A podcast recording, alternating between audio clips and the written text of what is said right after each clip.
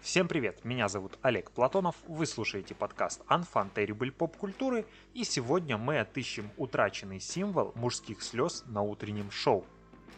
Завтра, 16 сентября 2021, в четверг, стартует сериал «Утраченный символ» по мотивам книги Дэна Брауна 2009 года – Проект по экранизации этого романа задумывался еще порядка 10 лет назад, после успеха фильмов «Код да Винчи» и «Ангелы и демоны». Но в итоге, в 2013 году, уже после некоторых предварительных работ, Sony Pictures решила снимать не предысторию профессора Роберта Лэнгдона, а продолжение. Так появилась лента «Инферно». Через 6 лет, уже летом 2019 к идее вернулись, но с измененным форматом. Теперь это должен быть сериал – Рабочее название – Лэнгдон, а позже официальное – утраченный символ. Он расскажет о том, как еще молодой главный герой пытается отыскать своего похищенного наставника и сталкивается с загадками масонского характера. Само собой, Том Хэнкс, которого мы знаем как киновоплощение Роберта Лэнгдона, к своей роли возвращаться не станет. Судя по графику, в планах всего три серии, все они выйдут в сентябре, а общая продолжительность будет равна одному фильму. Но, честное слово, еще одного кино по Дэну Брауну я не перенесу. С интересом посмотрел столь популярный Код да Винчи, Ангелы и Демоны, Инферно и остался разочарован. Конечно, нет никаких претензий к актерскому составу. Том Хэнкс, Одри Тоту, Амар Си и другие радуют глаз. Претензии у меня к автору оригинала, самому Дэну Брауну. Почему все три произведения написаны по одной и той же кальке? Самый примечательный момент это тот, который происходит в конце – Герои выходят на финишную прямую, берут финальный след, он оказывается ложным, они осознают свою ошибку и то, что двигаться нужно было в другом направлении. И этот прием используется в каждой части. Я уверен, что в сериале будет нечто подобное. Я понимаю, чем людей цепляет цикл этих книг. Это литературный попкорн, который читается легко, с притязаниями на некоторый возвышенный смысл.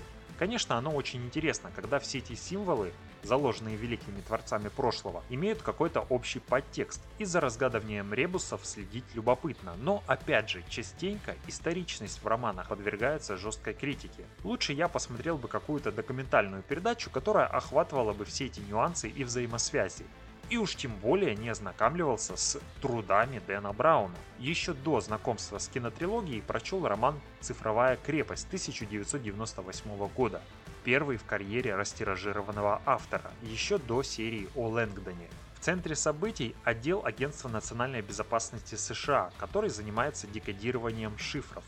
По сюжету, один из бывших сотрудников создает шифр, который не может раскусить даже суперкомпьютер ведомства. Данное чтиво, во-первых, очень сильно растянуто. Читая какой-то момент, ты уже понимаешь, чем он закончится, но писатель умудряется искусственно растягивать его на несколько страниц. Во-вторых, некоторые загадки, которыми задаются персонажи, кажутся настолько элементарными, что приходится удивляться медленному зажиганию действующих лиц. Даже вот главный вопрос, который звучит в книге, на самом деле до безобразия банален.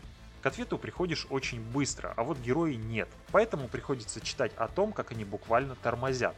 Вот как можно оценивать главную интригу, которая вовсе не интрига? Книга скучная, неинтересная и растянутая. Обидно, что подобная писанина получает статусы бестселлеров. К сожалению, утраченный символ наверняка не последняя экранизация серии, так как есть еще минимум роман происхождения 2017 -го но уже радует, что киноадаптации сменились телеадаптациями. А там, глядишь, и вовсе забудут о культурном наследии Дэна Брауна. В противовес завтра начнется показ ожидаемого фильма Дэми Вильнева «Дюна», по мотивам книги Фрэнка Герберта. И вот этому проекту можно было посвятить целый выпуск. Но так как я прохладно отношусь к научной фантастике, пожалуй, подожду выхода. А в случае, если Дюна понравится, поговорим о ней перед ее продолжением, так как создателями запланировано еще несколько фильмов. В пятницу 17 числа со вторым сезоном возвращается сериал «Утреннее шоу». Внимание к нему привлек звездный каст Дженнифер Энистон и Стив Карелл. Кроме них можно увидеть еще немало знакомых лиц. Сериал рассказывает о том, что скрывается за кулисами популярной новостной передачи, и первый сезон во многом был сосредоточен на проблеме сексуальных домогательств. Но, как мне показалось, недостаточно хорошо раскрывает эту тему. Авторы делят мир на белое и черное, хотя мы знаем, что это неправильно. Вместо того, чтобы показать две стороны конфликта, в котором зритель постарается сам разобраться и выявить неправильную, сериалом насаждается угодная нынешней общественности позиция, что любой, кого обвинят в подобном, сразу становится врагом общества. Почему-то позицию персонажа Стива Каррелла озвучили только одной фразой, а весь остальной сериал отдали другой стороне. На этом фоне 20-минутный эпизод номер 7 в третьем сезоне мультсериала «Бриклберри» показывает куда большее разнообразие взглядов, чем 10 часовых серий утреннего шоу. И тут же другая проблема сериала, он слишком растянут. По-хорошему, первый сезон мог занять 8 серий без лишних сцен. Все из-за диалогов, которые не несут хоть какой-то смысл. Такое чувство, будто их добавили только для того, чтобы какое-то взаимодействие между персонажами было. Например, первая беседа Митча и Чипа. Ну а в историю героини, которую играет Рис Визерспун, я тоже не поверил. Она фальшивая, наивная и едва ли имеет что-то общее с реальной жизнью. И это не единичный случай плохо изображенного персонажа.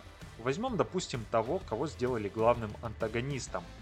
Это большой босс крупной телевизионной компании, которого почему-то пинают все, кто не попадя, хотя по факту он не сделал ничего криминального. Да, он повел себя неправильно, в частности в нескольких моментах, но в его человечность за счет грешков верится больше, чем всем остальным – и это ли не ошибка авторов, когда отрицательный персонаж, которого зритель должен воспринять как плохиша, таким не воспринимается? Значит, неправильно расставлены акценты.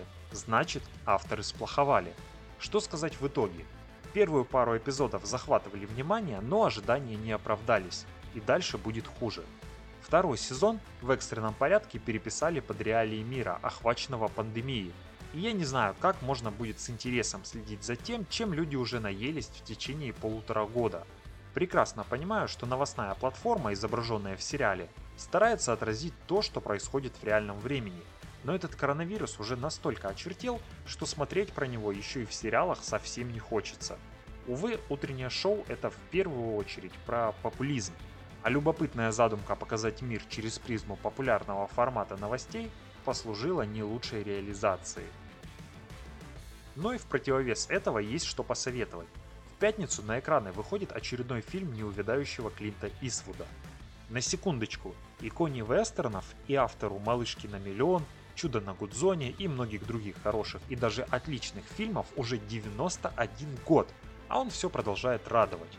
На этот раз анонсом драмы «Мужские слезы» «Край мачо», которая поведает историю мужчины, в прошлом пережившего утрату семьи, а в настоящем вынужденного привести сына шефа из Мексики в США. Лента обещает быть интересным изречением человека, повидавшего жизнь, человека, которому есть что сказать. Сам Иствуд выступает и режиссером, и исполнителем главной роли.